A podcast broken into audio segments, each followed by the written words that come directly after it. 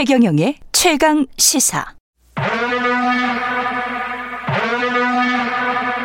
최경영의 최강 시사. 진실 탐사 K. 네, 뉴스 속 사건의 진실을 깊이 있게 파헤쳐보는 시간 진실 탐사 K입니다. 현근택 변호사님 그리고 최단비 변호사님 나오셨습니다. 안녕하세요. 안녕하세요. 네, 안녕하세요. 예.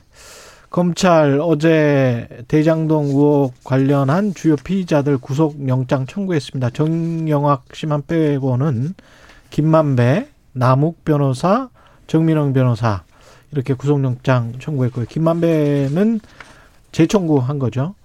이게 받고 있는 혐의가 배임 혐의입니다.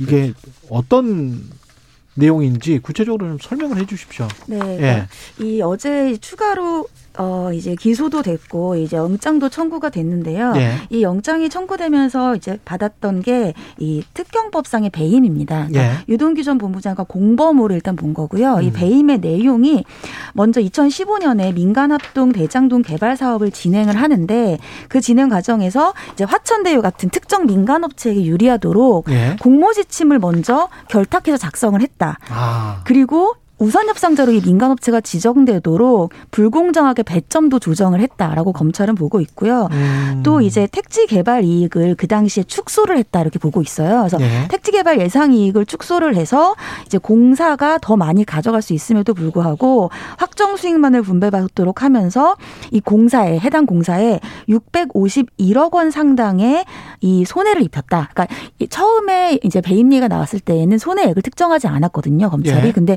이번 이번에 이제 영장을 청구하면서 651억 원이다 이렇게 손해액도 특정을 했습니다. 이렇게 되면은 민관이 같이 하는데 관을 어, 속일 요량으로 그 짜고 유동규가 그렇죠. 네. 유동규가 본부장이었는데 짜고 이렇게 해서 다른 사람들이랑 해서 성남 도시개발공사에 관해서 손해를, 손해를 입혔다. 개인적인 어떤 목적을 가지고 손해를 입혔다는 건데 예. 결국은 물론 배임에서 이 손해액이 아주 결정적인 건 아니지만 음. 그 손해액도 중요합니다. 왜냐하면 예. 그만큼 손해를 입힌 거니까. 이게 근데 손해액이 계속 바뀌고 있어요. 지난번에 그렇죠. 그 영장 청구할 때는 1,100억 플러스 그다음에 알파 그랬죠. 얘기했죠. 예. 그때는 계산 방식이 달랐습니다. 예. 이익에다가 초과 이익 나누기 51% 50% 이렇게 음. 계산했었어요. 예. 근데 이번에는 어떻게 계산했냐면 어 땅값이 1,500만 원 이상인데 평당 음. 1,400만 원으로 계산했다. 음. 그래서 651억이라 그러는데 저는 여기서 궁금한 게 그러면 모든 이익으로 했을지 아니면 거기서 다시 50%만 계산했을지도 궁금하고요. 예. 그 다음에 이거는 뭐냐면 어제 또 도시공사에서 또 발표를 했어요. 도시공사에서 뭐라 그랬냐면 한 1,700억, 1,800억 정도 된다 이랬어요. 거기는 그, 또 그렇게 거기는 이제, 이제 네. 분양 그 아파트 분양까지 포함시킨 거예요. 음. 네. 그것도 아마 또 지분을 나눈 것 같은데 음. 또 경실련은 또 8,500억이라 그러고 이 말은 뭐냐면 음, 계산할 때마다 다르다. 예. 보는 관점마다 다르다. 예. 결국 저는 이렇게 뭐 어떻게 생각하고 있냐면 결, 다 결과론적으로 보는 거예요. 지금 와서 보니까 이만큼 도시공사가 더 가져갔어야 되고 민간이 덜 가져갔어야 된다. 음. 근데 그거는 계산하는 사람마다 다르다. 근데 그 기준 시점이 지금의 시점이기 때문에 그렇죠. 이게 법적으로 법원을 설득할 수 있느냐 그게 관건이죠. 한마디로 얘기하면 이제 민간에서는 경영 판단이라 그러고 음. 공공에서는 정책 판단이라 그러는데 같은 거거든요. 그런데 검찰 기속장에도 택지 개발 예상 이익을 축소했다는데 이렇게 되면 예상 이익을 이 사람들은 완벽하게 알았다라고 지금 돼야 되는 그러니까 계산 방식이 1,500만 원 이상인데 평당. 예. 그 당시에 1,400만 원으로만 잘랐다는 거잖아요. 그렇죠. 1,400만 원으로만 봤다는 건데 예. 그럼 그 당시에 그 1,500만 원 이상이 된다라는 게 확실했대 되는 거거든요. 거의. 그렇지. 예, 그 논리가 성립돼야 되는데 그렇죠. 그게 과연 되겠느냐. 근데 결국은 제가 보기에는 다 똑같아요. 어떤 식으로 계산하든지 간에 금액은 계산은 할 수 있어요, 누구든지. 근데 그게 당시 기준으로 판단했을 때 그 확실한 그 거냐? 전제가 그렇죠. 그게 제가 보기엔 그래서 지금 650억 최하라고 하지만 음. 또뭐 지난번 영장엔 1,100억이라 그렇고 도시공사는 또 법률 자문 한데 1,700억, 800억이라 그러고 또 경실련 8,500억이라 그러고 이게 계산할 때마다 다르거든요. 사람마다. 예. 그래서 제가 생각에는 이 이 배임 자체가 좀 어렵지 않냐 개인적으로 좀 그렇게 보고 있습니다. 어떻게 보세요, 최담일 변호사님? 어 일단 이 금액을 특정하는 부분에 있어서 제가 예. 이 기소 이 공소장을 정확히 보지는 못했습니다만 음. 여기 이 요약돼 놓은 것을 보면 이 평당 천오백만 원 이상인데 음. 천사백으로 축소했다 이 얘기는 물론 예상 이익이니까 그 당시 예상 이익을 확정할 수는 없죠. 근데 예를 들면은 그렇죠. 네. 보고서 같은데 처음 받았을 때 네. 지금 현재 이러이러한 사정으로 천오백이다라는 보고서가 있는데 네. 그 보고서를 토대로 그럼 일반적으로는 천오백으로 이제 예상을 해야 되는데 음. 그럼에도 불구하고 천사백으로 예상했다. 이러면은 음. 배임의 고의가 있는 거잖아요. 그 보고서는 있습니까? 그러니까 제가 예상했을 예상. 때 예상했을 때 그러니까 예를 들면은 네. 그런 자료들이 있다라고 한다면 네. 예상 이익을 근거로 했을 때에도 배임의 고의가 있을 수 있다. 왜냐하면 이제 현 변호사님 말씀으로는 어떻게 우리가 예상해서 그걸 배임을 할 수 있겠느냐라고 근데 했는데 저는 그 보고서를 두세 개를 봤거든요. 네네. 15년 보고서도 있고 17년 보고서도 있고 그런데 다 달라요. 음. 그 개발 예상 이익이 다 달라요. 17년도에 이미 사업을 시작하고 난 다음에도 지금의 이익을 추적을 못 하거든요. 네, 근데 이제 예를 들면은 네. 이제 성남도시개발공사에서 배임의 그 이 고의가 있다라고 이제 주장하는 근거들이 있는데요. 네. 그 중에 하나가 이제 이재명 현재 후보가 그 당시엔 성남시장이었을 때 재판을 네. 받았습니다. 근데 재판을 받을 때 재판정에서 네. 이제 본인이 여기에 대한 그 성남시에 많은 혜택을 줬다라고 하면서 그 당시에 전쟁이 나지 않으면 이것은 수익이 날 수밖에 없는 구조였다라는 진술들이 있어요. 아. 근데 이제 물론 여기에서 이제 현 변호사님 말씀하신 것처럼 그게 얼마의 수익이다라고 특정할 수는 없겠죠. 근데 예. 수익이 날 구조였다라고 하고 음. 대부분의 보고서들이 수익이 나는데 예상하는 기준치들이 있을 거 아니에요. 음. 근데 그거보다 낮게 책정을 했다라고 한다면 배임의 고의를 추정할 수 있는 가능성이 높겠죠. 예, 그러니까 그런 가, 그러니까 그런 산정할 수 있는 방법도 있다라는 그러니까 음. 현 변호사님은 예상을 아예 못한다라고 하셨는데 그럴 수도 있다라는 이제 의견이군요. 조금 반박을 하면요. 그거는 예. 예측치고 음. 그 예상치는 사업 다 달라요. 지금 말씀처럼 2010년 것도 있습니다. 그때는 예, 2010년 거는 예. 그때는 뭐 기껏해야 뭐뭐 3천억 이 정도 전체로 봤었고요. 음. 15년 거 다르고 15년에는 사업자들이 또 세 군데가 들어왔기 때문에 그때 다 예상한 게 다르죠. 그렇죠. 이거 왜냐하면 예측치기 때문에 네. 현금 flow를 어떻게 잡는지 비용을 음. 어떻게 잡는지 다 다른 거예요. 그다음에 또 문제가 뭐냐면요.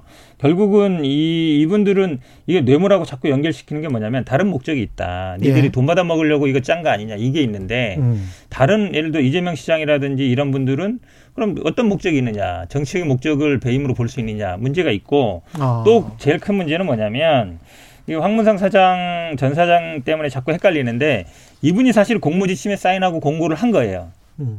그렇죠? 예. 그럼 만약에 배임이 된다 그러면 황무성 사장도 공범이 되는 게 맞아요. 음. 황무성 사장은 그냥 모르고 사인했다는 거잖아요. 예. 그건 잘 말이 안 돼. 그럼 이분 얘기는 자기는 원래 50% 수익인 줄 알았는데 나중에 공모 간 거 보니까 고정이익으로 받겠다라는 얘기잖아요. 예. 한번 이렇게 모르고 사인했다는 얘기잖아요. 그냥 자기가 또 음. 속았다. 예. 근데 그것도 좀 이상하죠. 왜냐하면 공모 지침이라는 걸 그냥 사장 몰래 할 수 있는 게 아니잖아요. 예. 음. 그러면 결국은 공모 지침은 황 사장이 사인해서 나갔고 질의응답도 했는데 나중에 주주 협약할 때 그게 뭐 변경됐다든지 뭐 이래야 어찌 보면 성립되는 건데 제가 보기에는 이게 여러 가지로 좀 이상해요. 최단비 변호사님 관련해서 더 덧붙일 말씀 있으세요? 그 일단 그래서 어, 여기 질문 중에 하나가 이제 음. 그럼 검찰이 꽤 수사를 오래 했는데 한 한 달 정도 흘렀잖아요. 예. 그런데 지금 이렇게 한 번 영장이 김만배 씨한테 기각이 됐다가 새로 예. 이제 영장을 또 신청을 하는 것이고 그럼 그 사이에 많은 검찰들의 보강 증거들이 있었을 거예요. 뭐 음. 어제 알려진 바로는 뭐 관련자 진술이라든지 수표 추적을 해봤더니 돈이 뭐 유동기 씨를 거쳐서 남욱 정민용에게 전달된 수표들이 있다. 이제 어. 이러한 것들이 새로 발견됐다라고 하고 있고요. 예. 또뭐 새로 발견된 것들이 뭐, 뭐 진술이라든지 아니면 새로운 뇌물의 금액들도 새로 검찰이 특정을 했다 이렇게 나오기 음. 때문에 이제 남은 거는 물론 영장을 발부받고 수사를 좀 더 해야겠지만 예. 과연 이 돈이 어디까지 흘러갔는지 그렇기 때문에 뇌물 얘기가 계속 나오는 것이고 음. 그리고 말씀하신 것처럼 그 당시 에 대표였던 뭐 정 씨라든지 아니면은 그 사실 실질적으로 시장이 결제 권한을 가졌다라는 또 주장들도 있기 때문에 과연 마지막으로 이것을 결제했던 사람들이 어디까지 갔는 것인가 뭐 이런 것들도 검찰이 추후에 수사할 예정이로 있다 이렇게 보입니다. 예. 조금 추가하면요. 저는 아마 이게 뇌물 사건이 깨지면 배임도 깨질 수 있다고 봐요. 아까 말씀처럼 예. 배임을 거는 목적이 손해 얼마, 이익 얼마로는 이건 계산마다 다르기 때문에 안 되고 음, 음. 개인의 어떤 목적을 위해서 돈을 받을 목적을 위해서 이걸 했다. 이제 그거는 말이 그렇죠. 되잖아요. 그렇죠. 그럼 이제 뇌물이 돼야 되는데 그렇죠. 이 뇌물이 처음에는 뭐 영장 청구할 때는 뭐 4억 수표 1억 현금 이랬다가 음. 다시 지난번에는 다시 기소할 때는 뭐 5억 현금이라 이랬다가 요번에 음. 다시 이제 4억 수표 1억 현금으로 됐는데 이제 김만배 씨가 유동규 본부장한테 뇌물을 줬다는 거 아니에요? 그거를. 예. 근데 그거 이제 결국은 남욱이나 정영한테 흘러갔다는 얘기인데 음. 그 물론 이제 뇌물로 받은 돈도 자기 갚는 데 쓸 수는 있어요. 음. 근데 보통 그렇게 하진 않거든요. 예. 어, 그리고 뇌물을 뭐 수표로 주는 경우도 많지 않고 음. 그러면 최종 돈의 종착지는 남욱이나 정영학인데 일단 남욱이나 정영학이라 한 것도 이상하고 음. 왜냐면 한 사람을 딱 찍어야지 남욱이나 정영한테 갔다는 것도 이상하잖아요. 근데 이게 왜 그러냐면 남욱 사무실에서 뭐 발견됐다는 얘기가 있다 보니까 그렇게 된 것 같은데. 예. 그럼 뇌물로 받은 돈을 내가 빌린 돈을 갚은 데 썼다. 예. 그 얘기잖아요. 예. 그 얘기하면 그냥 빌려서 빌린 갚은 돈을 썼다고 얘기해도 되는 것이고 아니면 원래 이쪽으로 줄 건데 내가 건너갔다 얘기도 주는 거고 예. 그 뇌물로 받아서 그거를 개인 빚을 갚는 데 썼다는 얘기가 제가 보기에는 오히려 변호인 입장 같기도 하고 좀 음. 이상해요. 이게 좀 논리적으로 성립이 좀 안 되는 것 같기도 해요. 쉽지 않네요. 고발 사주 의혹과 관련해서는 손준성 검사 곧 뭐 소환 조사 받을 것 같은데요. 오늘 내일. 어떻게 보십니까? 수사 동력이 다시 확보가 될까요? 글쎄요, 아니요. 저는 그렇게 생각 안 하는데 예. 이제 물론 공수처가 모든 증거를 언론에 음. 보도하지는 않겠죠. 근데 현재 가장 중요한 게 손준성 검사가 과연 이 고발장을 작성했는가, 본인이 아니면 음. 다른 사람을 시켜서 작성했는가인데 그게 검사인가? 그렇죠. 그리고 예. 이제 손준성 보냄이라고 하는 그것이 이제 위조되지 않았다는 게 지금 공수처가 갖고 있는 가장 강력한 증거거든요. 근데 그렇죠. 여기에 대해서는 또 손준성 검사 측에서는 내가 그걸 작성해서 보낸 게 아니라 네. 반환한 것인데 그것이 전달된 것이다 이렇게 주장을 하고 있어요. 네, 네.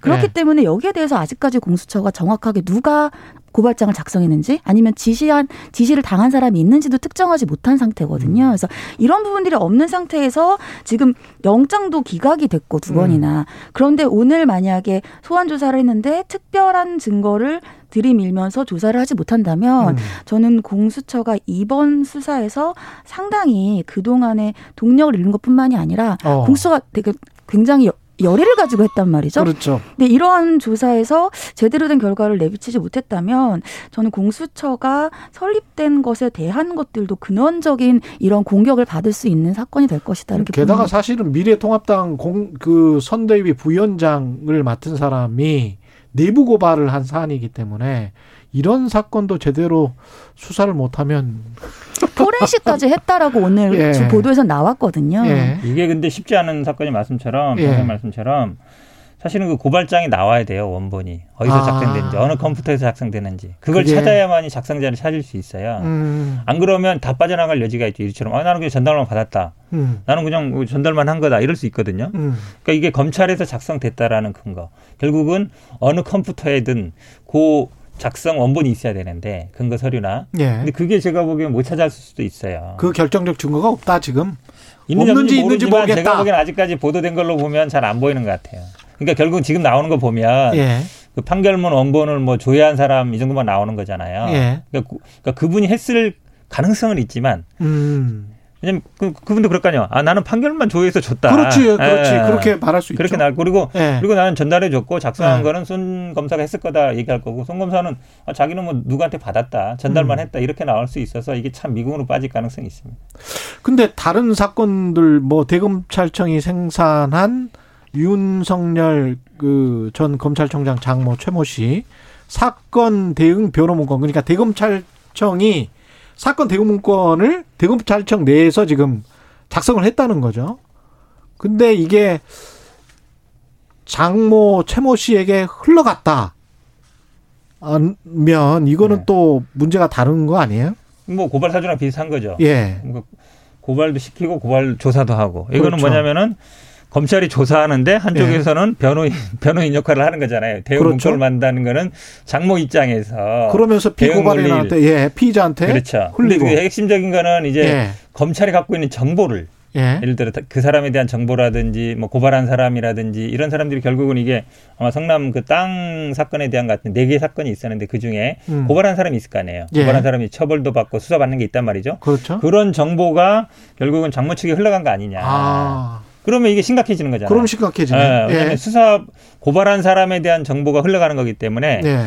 어, 검찰이 한쪽에서 수사하고 한쪽에서는 변호인 역할을 하고 검찰이 완전히 공정성을 잃어버리게 그렇죠. 된 거죠. 그렇게 되면 고발 사주랑 그 구도는 비슷해요. 예. 왜냐하면 고발도 시키고 고, 조사도 하는 거 이거랑 비슷한 거라서 이것도 지금 공수처가 들여다보고 있는 거죠. 들여다보고 있고 예. TF 팀까지 꾸렸다 뭐 이러한 보도도 있었는데 뭐 오보라는 얘기도 있고요. 근데 음.